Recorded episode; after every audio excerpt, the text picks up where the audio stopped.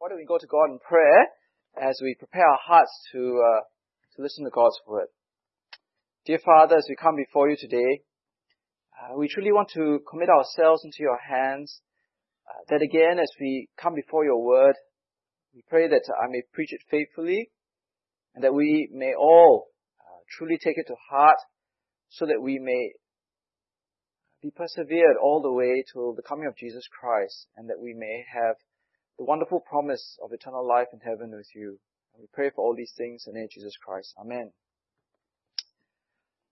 Uh, okay, how many of you have uh, ever run a marathon? Uh, okay, very few of you. Now, obviously, uh, I haven't run a marathon because I thought the marathon was only uh, 24 kilometers long, but someone else just told me about half an hour ago that it's actually 42. Now, uh, if you ask me, I, I, I always wondered, you know, I don't mind running 100 or 200 meters, but it's always been puzzling to me why someone would want to run so far. And uh, I just want to think to myself, how would you actually manage to run so far? I, I think uh, it would be hard for me to bicycle so far. Right, so I, I, I'm not an expert in running a marathon, so I was sort of thinking, how do you actually get to the end if you're actually going to run a marathon? And uh, I was listening to someone who did run marathons, and he said that actually you, know, you need to know what to expect when you run a marathon. And he said when he runs a marathon, uh, he knows that after 10 kilometers, his body will start hurting. It's not just his legs, but his whole body would be in pain. But knowing that that's going to happen, he, he, he can uh, allow himself that, that, uh, that experience and be able to work through it. And also, you know, he'll be able to know where the steep parts are, where, you know, where he needs to go in different places, and what to expect so that by the very end of the race, he'll be able to overcome all these obstacles. Uh, because in a marathon, it's not really how fast you start, but how you finish. Right? So I think a Christian life is a bit like that. A Christian life is like a marathon, and for us to go through our Christian life, uh, unlike what uh, some people think, uh, there will be obstacles, there will be difficulties, and there will be times where we will be in pain and we will struggle and we want to drop out of the race. Now, believe it or not, I think at chapter 4 is actually a warning to us in terms of the difficulties that we will face as Christians as we as we live our Christian life, unless of course we die tomorrow, but if we live for any extent of time, we will struggle because we're Christians and as Christians. Now, Paul begins like this, right? In chapter 4, you need your Bibles. He says, therefore, since we have God's mercy, sorry, through God's mercy we have this ministry, we do not lose heart.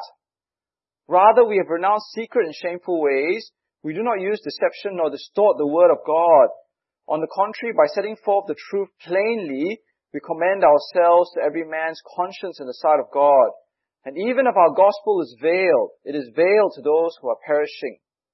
Okay, now, uh, I'm going to say some things which uh, might be a bit shocking to you today, but I think that is, is important because as we look at the historical context of what Paul is talking about in uh, 2 Corinthians and bring it to ourselves, I think we can see that what he says in 2 Corinthians chapter 4 is very is very similar to the warnings that he would give us in our life today. Now he begins in verse 1 by saying, Therefore, since we have God's mercy, we have this ministry, we do not lose heart. Now we never begin a sentence in any way by saying therefore, right? We never begin a, a sentence of anybody by saying therefore. Uh, therefore is usually used in the middle of a sentence, uh, uh in the middle of a, a discussion. And therefore here is actually saying that the ministry that he has because it is so glorious, because it speaks of life and not death, because it speaks of righteousness and not condemnation, right? He does not lose heart. So last week we saw, okay, this diagram will be helpful for you. Okay, remember last week I showed you this diagram? He said, therefore, because we have this ministry, the ministry that Paul preaches is the ministry of the cross, the ministry of Jesus. And it speaks of forgiveness and life in Jesus Christ, and it speaks of the Holy Spirit, the new covenant of the Holy Spirit, where people are renewed from the inside. And this uh, new covenant ministry is much greater than the old because it is surpassing glory. It is eternal glory. It, it will never end. Right? The death of Jesus Christ and His resurrection is the glory that will last forever. And therefore, he says here in verse 4, he has this great and glorious ministry. He does not lose heart. Now, why would he be losing heart? Why would he be discouraged? Why would he be downhearted? Now, as we saw last week, uh, there were people in the church in Corinth who were trying to get the Christians to go back to another gospel, uh, the gospel of the law, to go back to rules and regulations.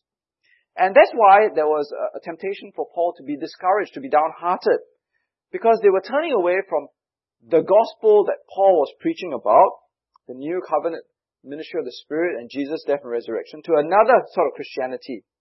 And the new leaders were saying that this was a more impressive message, a, a more relevant message, a more super duper Christianity. So in terms of media speaking, right, Paul was losing market share. Okay? His audience ratings were down and uh, the, the, the, the, reviewers get, were getting tired of the same old material. They wanted Paul to come out with new stuff, new material, more exciting material, more happening things. So what is Paul going to do? Is Paul going to pander to the demands of his audience? Is he going to change his gospel or his message? Well, in verse 2, he says, Rather, we have renounced secret and shameful ways. We do not use deception, nor do we distort the word of God. On the contrary, by setting the truth, setting forth the truth plainly, we commend ourselves to every man's conscience in the sight of God.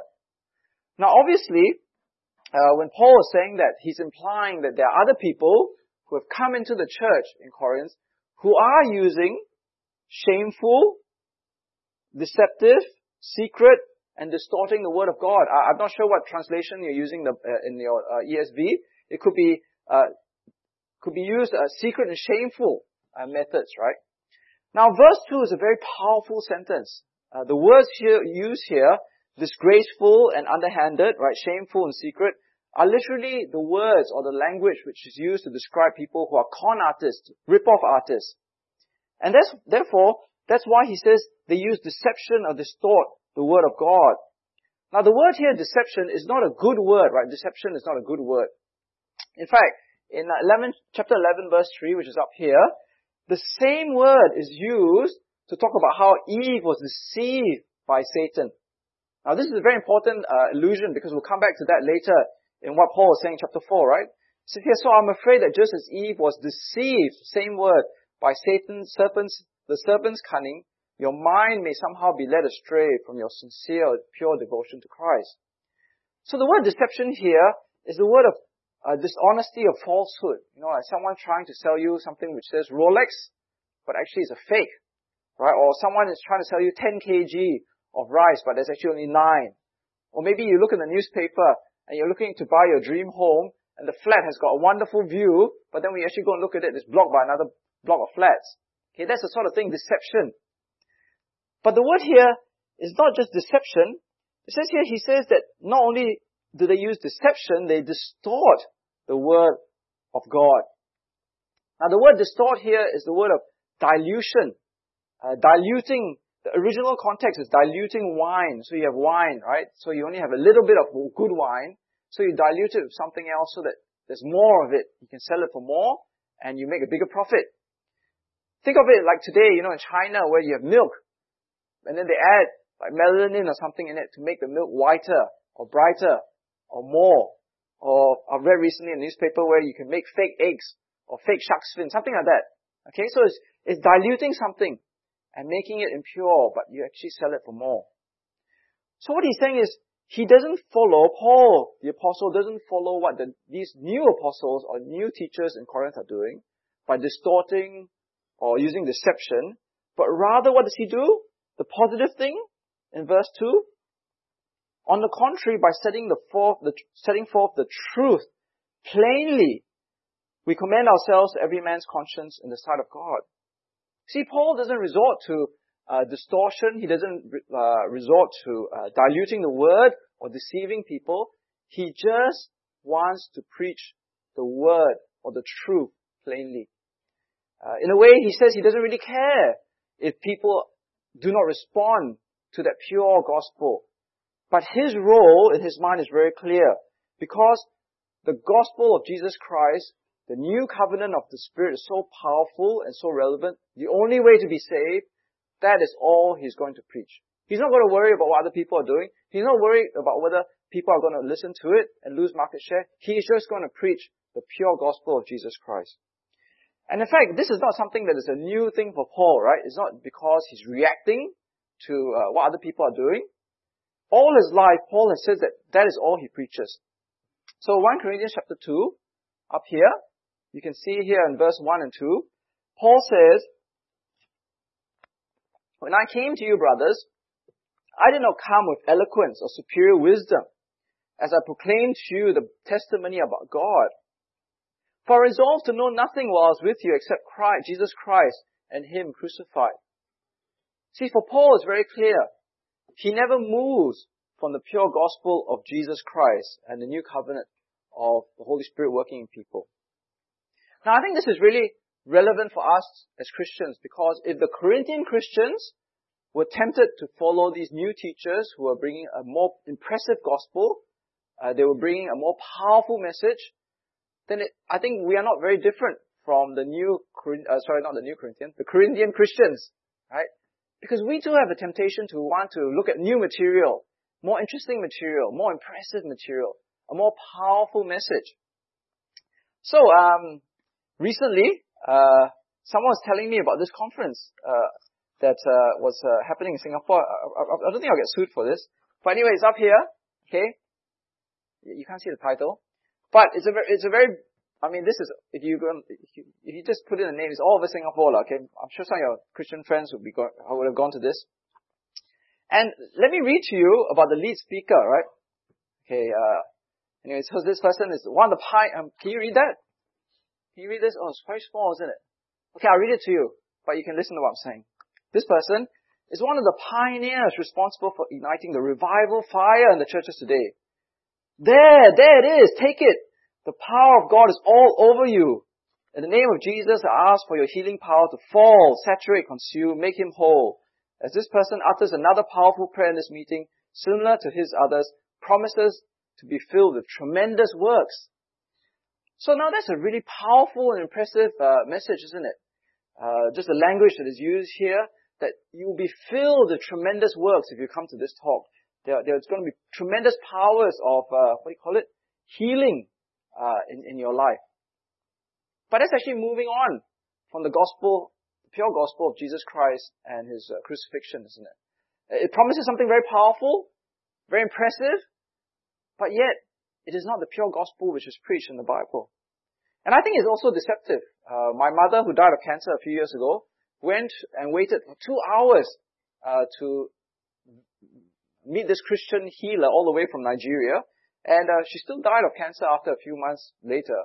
I mean, I don't think my mo- mother lacked faith, but but the healing that is promised, uh, that is guaranteed almost, is not something that works, isn't it?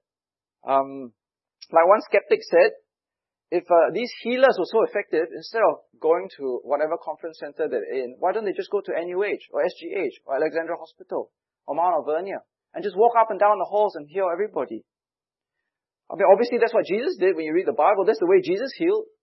He didn't need a big conference. He just walked and he healed people.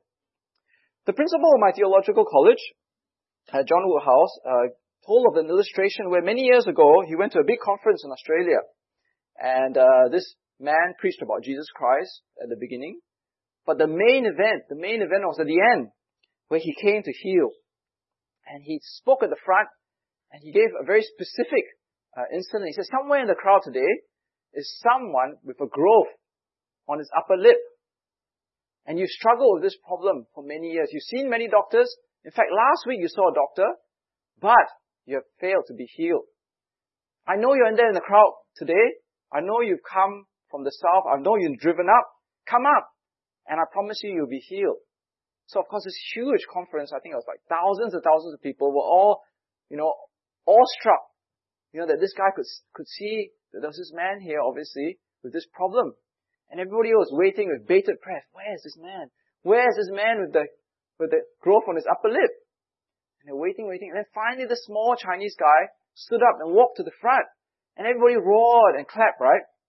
So anyway, my principal of theological college afterwards, he ran to the small Chinese guy after the whole conference and said, tell me, tell me all about yourself, you know, where's the growth? And he said, what's, what's wrong with you? Why did you need to be healed?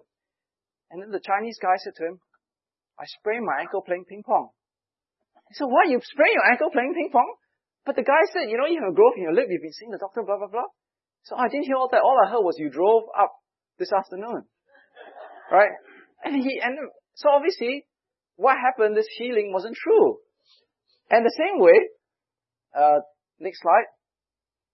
Okay, there's this guy here and he's actually from uh, the John Wimber School of Signs and Wonders, right? So John Wimber is this very powerful uh, movement uh, of signs and wonders, and he's come to Australia before. And I remember when he came to Australia, uh, the Sydney Morning Herald, because they're very skeptical in the Western world, they said, okay, before the thing, we're going to check all the sick people with doctors and see what medical condition they have. And then after the healing, we're going to check you all again a week later to see whether you're really healed or not. Because obviously they want to show that they're not healed, right? And uh, I don't know whether to believe the Sydney Morning Herald or not, but afterwards, after a week later, they check all the sick people and the symptoms were still the same as before. So to me, this is deceptive preaching, right? And not is it deceptive, it's because it doesn't, it doesn't save people. It saves people to think that they're going to be healed. But actually the pure gospel is all about salvation and life and, and, uh, and forgiveness. So the first uh, warning that Paul gives in our Christian walk is, don't follow a deceptive or distorted word of God. Don't let people dilute the pure word of God, the gospel with other things but instead follow just the pure word of God. And what does the pure word of God say? Well, look at what it says in the Bible, right? It is about in verse 4, the glory of Christ, who is the image of God. Uh, verse 5, oh sorry, verse 4, yep. And verse 5, we do not preach ourselves, but Jesus Christ as Lord. Okay? And then in verse 13 and 14, right, he says, um, because we know the one who raised Jesus Christ from the dead will also raise us with Jesus. So the gospel is not about healing or some supernatural, powerful, impressive work, but the gospel is about Jesus and his death so that we may have everlasting life. Now in verse 5, uh, Paul warns of something else. He says, we don't, for we don't preach ourselves, but Jesus Christ as Lord and ourselves as your servants for Jesus' sake. Now, many people who preach to this passage, many commentators as well, they sort of brush through the verse 5, right? But I think verse 5 is very important because, again, he's implying that the people in the Corinthian church, they are not preaching Jesus, but what are they preaching? They're preaching themselves. Uh, they're preaching about themselves, about the power that God has given them, or the, the, the you know the impressive works that God has given them. Now, uh, this uh, pastor gave this illustration. I agree with him. You know, when you go to the bookshops, okay, how do you know what is a good book? Well, usually if the cover has a plain cover or just a painting, generally it's not too bad. But if you have a Christian bookshop and you go there and the cover is, the whole cover is the face of the speaker or the writer, then you, you have a good idea that inside the book is all about the writer or the speaker. It's the same thing when you hear some interviews with some Christian people. It's all about, oh, God has anointed me to do this. God has given me this. You know, I did this. I converted so many people. I healed so many people. I did all these things. The glory doesn't go to Jesus. The focus is not on the gospel, but the focus is on themselves. So again, uh, I heard of uh, an interview with Billy Graham.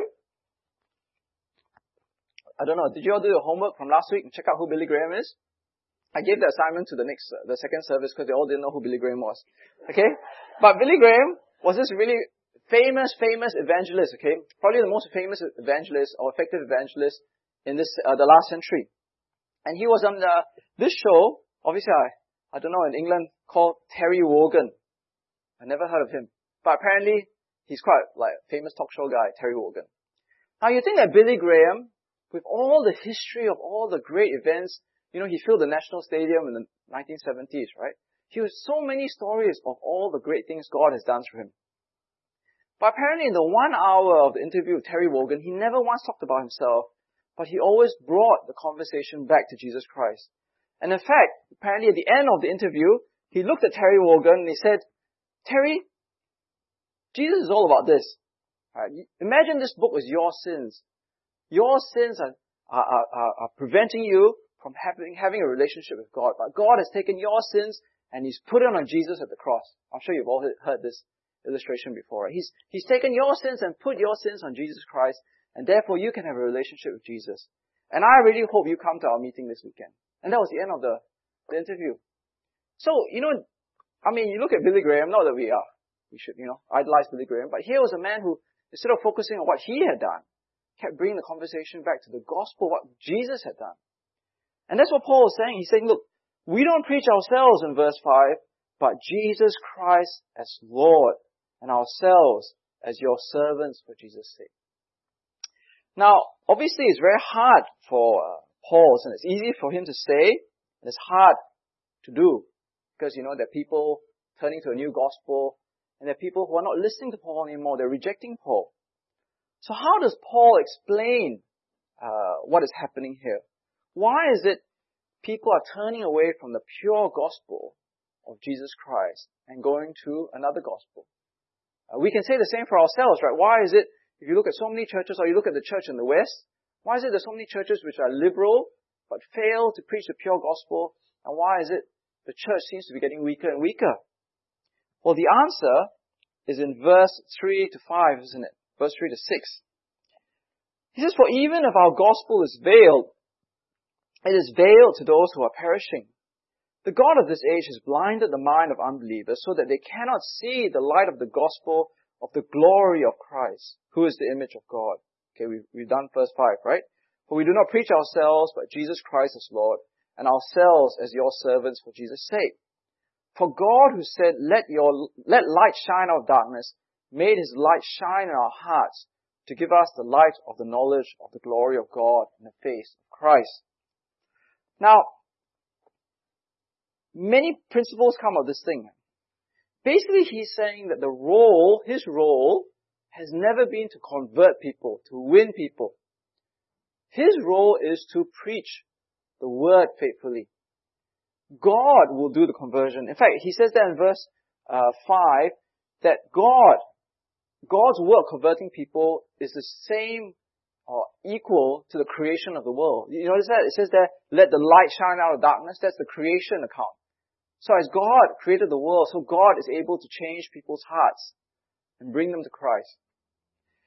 But he says there that uh, the problem is that when people do not believe, it is not because of the failure of the message, it is because Satan is blinding their hearts. Uh, now I think this is really important because the temptation, for me anyway, uh, maybe for you, is sometimes, you know, we want to say things which are nice to people. We, know if you're a sensitive person, I'm a very sensitive person, right? I don't like to offend people. Uh, I like to please people. So you, you, you want to change the message. Okay, we'll make it so that it's not so offensive to you and more likable to you. But Paul's message saying, no, no, no, you know, our job, his job, is to preach the word, the pure word. And, and, and it's God's job to change people. If they're offended, it's not because it is Paul's fault, it's because Satan is working in their hearts. Now I know that this is uh, so important because the temptation is always with us. In the 60s and 70s, uh, I know that uh, reading through literature, and I think even in Singapore, uh, there was a temptation where many people say, okay, let's not talk about the miracles in the Bible. Because, you know, miracles are an obstacle to people believing Jesus. I know that myself, I used to, before my father became a Christian, his obstacle was virgin birth. Ah, yeah, who can believe in the virgin birth? I'm a doctor, don't tell me about virgin birth, right? That's okay, now you got IVF, so you got virgin birth. Right?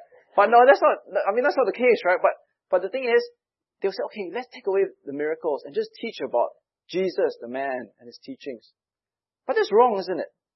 Uh, even people say today, okay, let's take away the man, the male, female distinctions in the Bible because, you know, who wants to know about God the Father, God the Father anymore? Why don't we just have God? Or, you know, have take away all the distinctions in the Bible because, you know, it's offensive to people, it's an obstacle to people coming to faith. So let's take it out. But that's wrong, isn't it? Because it is God who changes people. And Paul says, no, he's just going to preach the word plainly. Now, we need to look at this passage a bit more closely than that.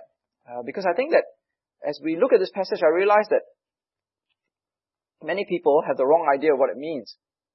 Now, first of all, it teaches us about the nature of uh, the God of this age, okay, in verse 4, uh, literally Satan, okay, or, uh, now we, how do you think of Satan? Some people dismiss Satan, they think like he's the Manchester United mascot, you know, with the pitchfork and the long tail and the two horns, okay? Or we think that, we, we think Satan only works in like demon possession, you know, like some supernatural thing like in the exorcism or something. But if you see here, Satan, his role his primary role is actually to take the gospel away from people. Now, I always thought that Satan would stop the unbeliever from becoming a Christian. And that's the way that many people, uh, when they first look at this passage, think, yeah, yeah, yeah, I believe that. Satan is taking away the gospel from the unbeliever. But if you read this passage carefully, what Paul is actually saying is no, Satan continues to work even after you become a Christian. Look at closely at what he says here. In verse 3 he says, if our, our gospel is veiled, it is veiled to those who are perishing. So Satan actually didn't just want to stop people from becoming Christian. But after they become Christian, he wants to take them away from the gospel of the Bible and bring them to another gospel.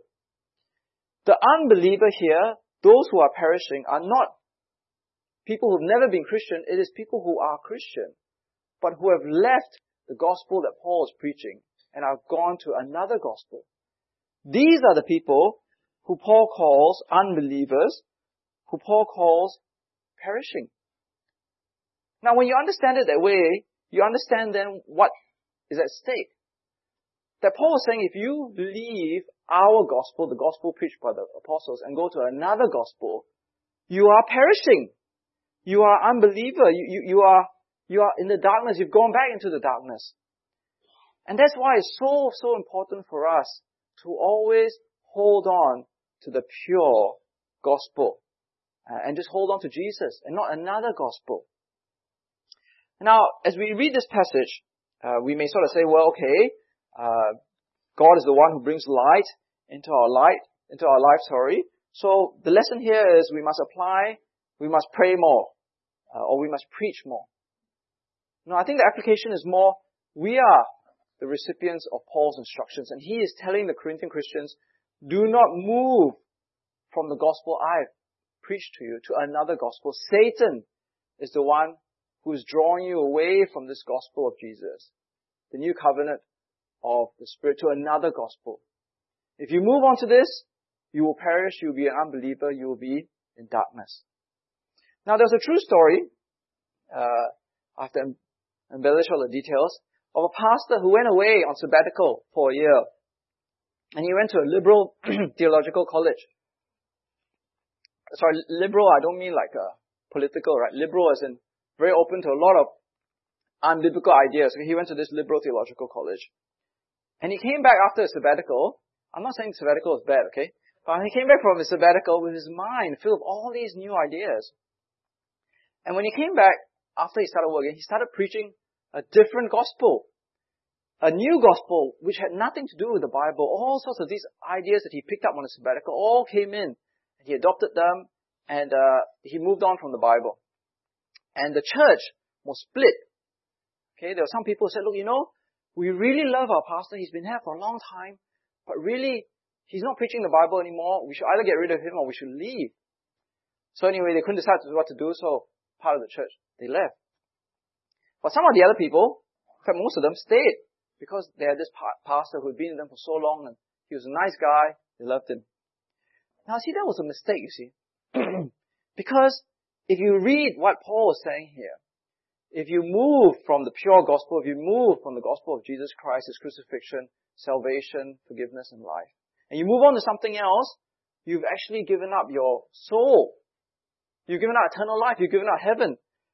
Even if you love someone so much, even if you're loyal to this person, you should say to them, look, for your sake, you cannot keep preaching this, and I can't keep listening to this because it's bad for my, my soul.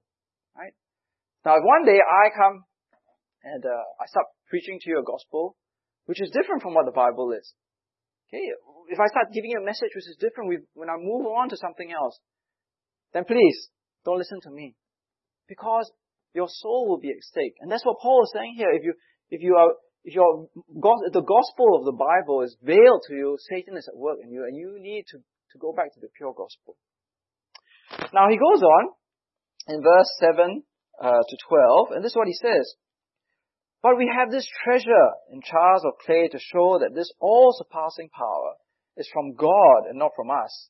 We are hard pressed on every side and not crushed, perplexed but not in despair, persecuted but not abandoned, struck down but not destroyed.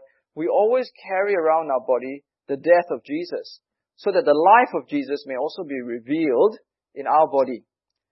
For we who are alive are always being given over to death for Jesus' sake, so that his life may be revealed in our mortal body. So then death is at work in us, but his life is at work in you. Now, again, uh, there must have been people who were saying, you know, this Paul, he's not very impressive. We know that from the previous weeks, right? Paul's, you know, Paul, he's not very impressive. He doesn't, he only writes well. Maybe he doesn't preach very well. He says, Paul's trying to say, well, look, my message is not very impressive, but I myself am not impressive as well. How do you account for that? Well, he says to them that he is a jar of clay. Uh, now, a jar of clay is probably the cheapest and uh, the most disposable, um, like uh, utensil, uh, pottery or something you eat from in the ancient world. You know, if you chip it, you crack it, you just throw it out. That's it. It's really cheap. The equivalent today would be Paul saying, we have this treasure in paper plates. That's, that's what he sees himself. I'm just a paper plate. I'm ordinary. I'm cheap. I'm disposable. And really, Paul, as we understand, was a very unimpressive person.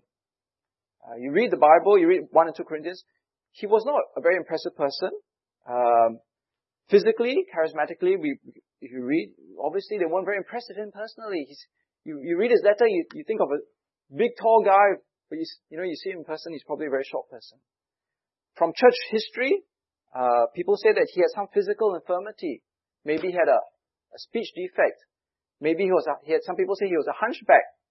I imagine if Paul came and uh, we said, hey, we have a guest speaker this Sunday, the Apostle Paul. And he come up behind the stage and you think, that's the Apostle Paul? Wow, that's, are you sure you got the right person? Right? Now, compared to this, okay, next slide. Uh, next one. Oh, no, no, the picture again. Paul would not look like any of these people. Okay? He would not look impressive like these people. He would look very unimpressive. And Paul says, well, at the end, what is important is not his physical impressiveness, but the message he brings. The message he brings. If you have a diamond ring, okay, maybe a diamond itself, okay, don't worry about the ring, diamond itself, in a paper cup, it doesn't diminish the value of the diamond, does it? It is still a diamond ring. The, the message itself is still valuable. And Paul, he says here, is not interested in being a gold plate. Look what he says there. In verse um, 10 onwards. We always carry around in our body the, the death of Jesus so that the life of Jesus may be revealed in our body. For we who are alive are always being given over to death so that his life may be revealed in our mortal body. He doesn't spend his life pursuing uh, glory so that he can become the gold plate. He spends his life give, being given over to death so that other people can have the message. And that's a really important thing, isn't it? Because to him, what's important for him is not to become this great, glorious person. For him, his life is given over so that people can have the message. So, uh, I was listening to this sermon, and this pastor was saying that he was getting together a group of people in this church who are interested in doing full-time Christian work. And you know what they're going to call this group of people? The Clay Pots Club.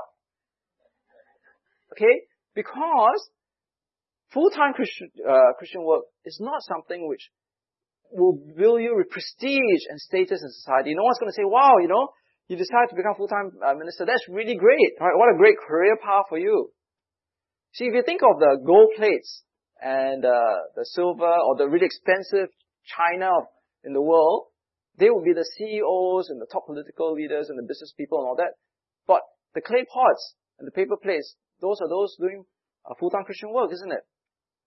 And he's saying, look, he's not interested in becoming, uh, presti- having prestige and glory. But instead, he's given his over his life so that people can have the message. Now again, I think that's a lesson for us, isn't it? Because uh, his warning here is, who do you follow? Uh, do you follow me, who is unimpressive, but I've given over my life so that you may have eternal life and the gospel?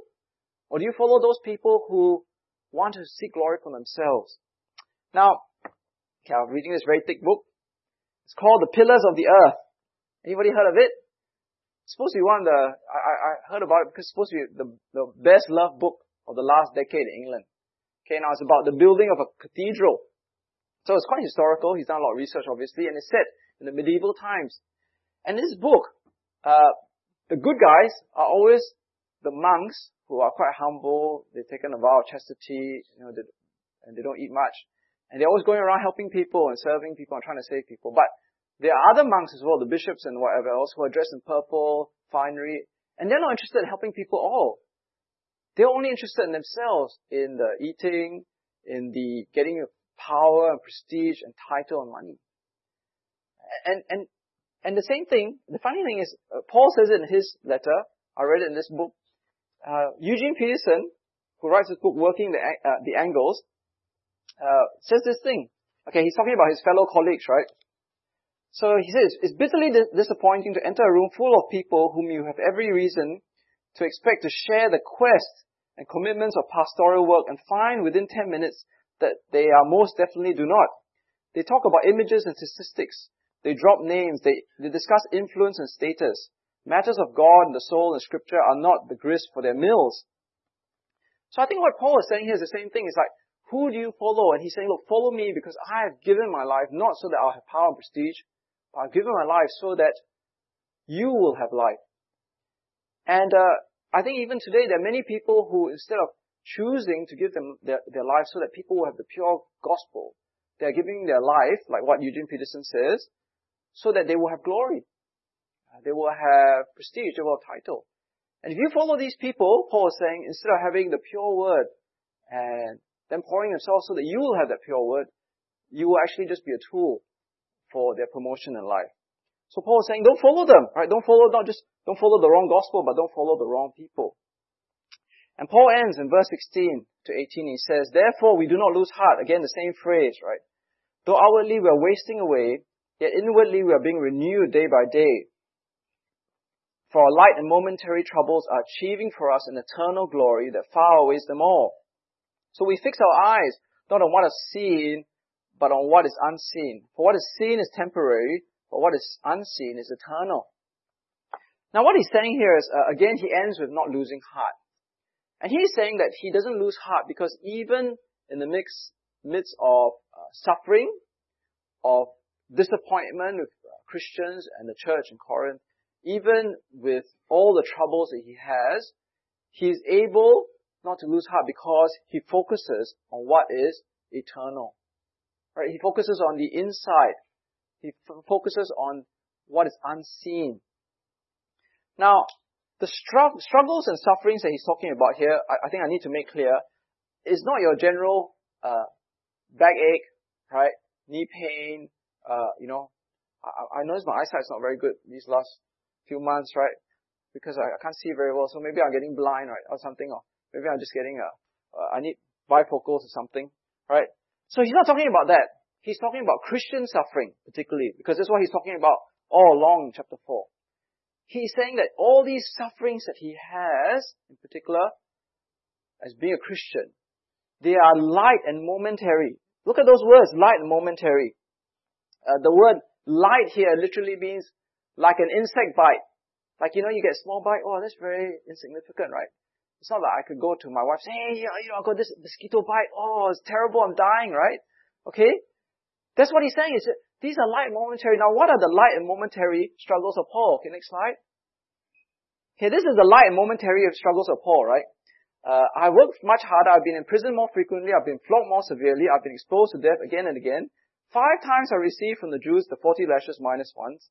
Uh, three times I've been beaten with rods. Once I was stoned. Three times I was shipwrecked. I spent a night and a day in open sea. I've been constantly on the move. I've been in danger from rivers, in danger from bandits, in danger from my own countrymen, in danger from Gentiles, in danger of the city, in danger in the country, in danger at sea, and in danger from false brothers. I've labored and toiled and often gone without sleep. I've known hunger and thirst, and often gone, gone without food. I've been cold and naked. Besides everything else, I face daily the pressure of my concern for all the churches. Now, how can you say that these are light problems? They're only light. How can you say that, you know, it's like nothing I mean, have you guys been shipwrecked? No, I've never been shipwrecked. Stoned? No. I've never been in prison. I said to visit prisoners. Um, you know, I haven't been in danger from bandits. Uh, you know, I haven't gone without sleep for a long time, right? But here, Paul says these are light problems. And why are they light? Because they're momentary, isn't it? The two words come together. Look at chapter 4. light and momentary.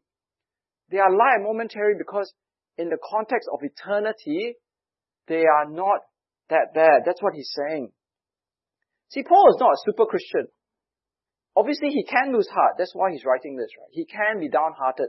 Christians can be discouraged.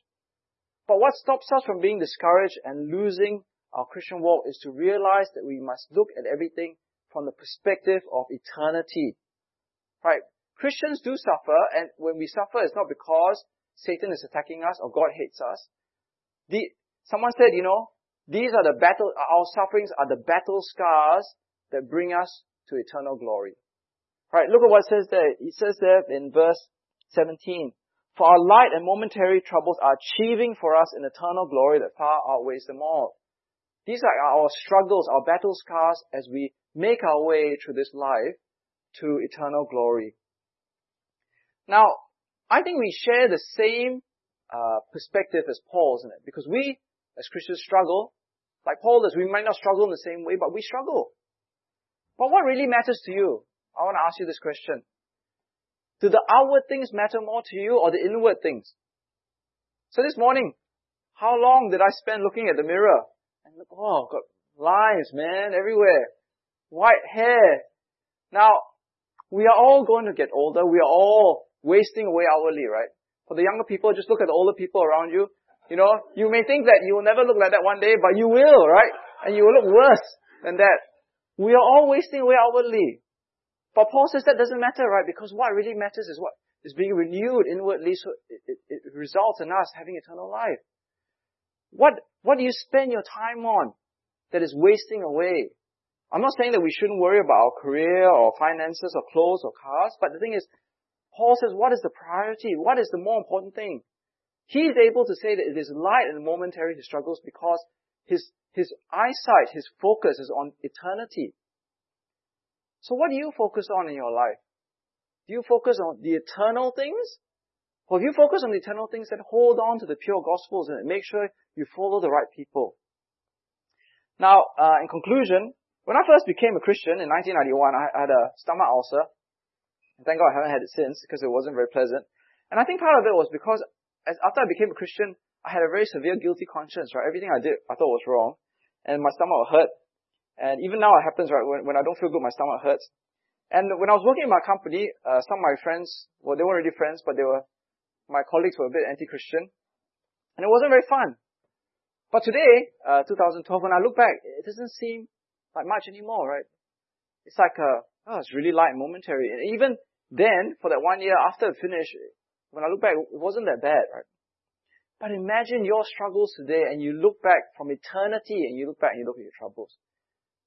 It is nothing, right? If you live for gazillion, million, whatever years and never die and, and you're, and you're having joy with no pain and suffering in heaven. And you look back in your life today, whatever suffering we, we, we experience as Christians today mean nothing compared to the eternity that we will have. So what Paul is saying is, always stay in that gospel. Always follow the right person. Always keep your eyes fixed on eternity, because that is the that is the only thing that matters really at the end of the day. Uh, when I look at my parents or my children, right? I think, well, at the end of the day, okay lah, don't do so well your exam, but make sure you're Christian, right?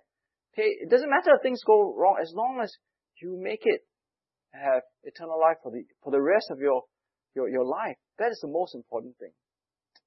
Okay, let's go to God and pray.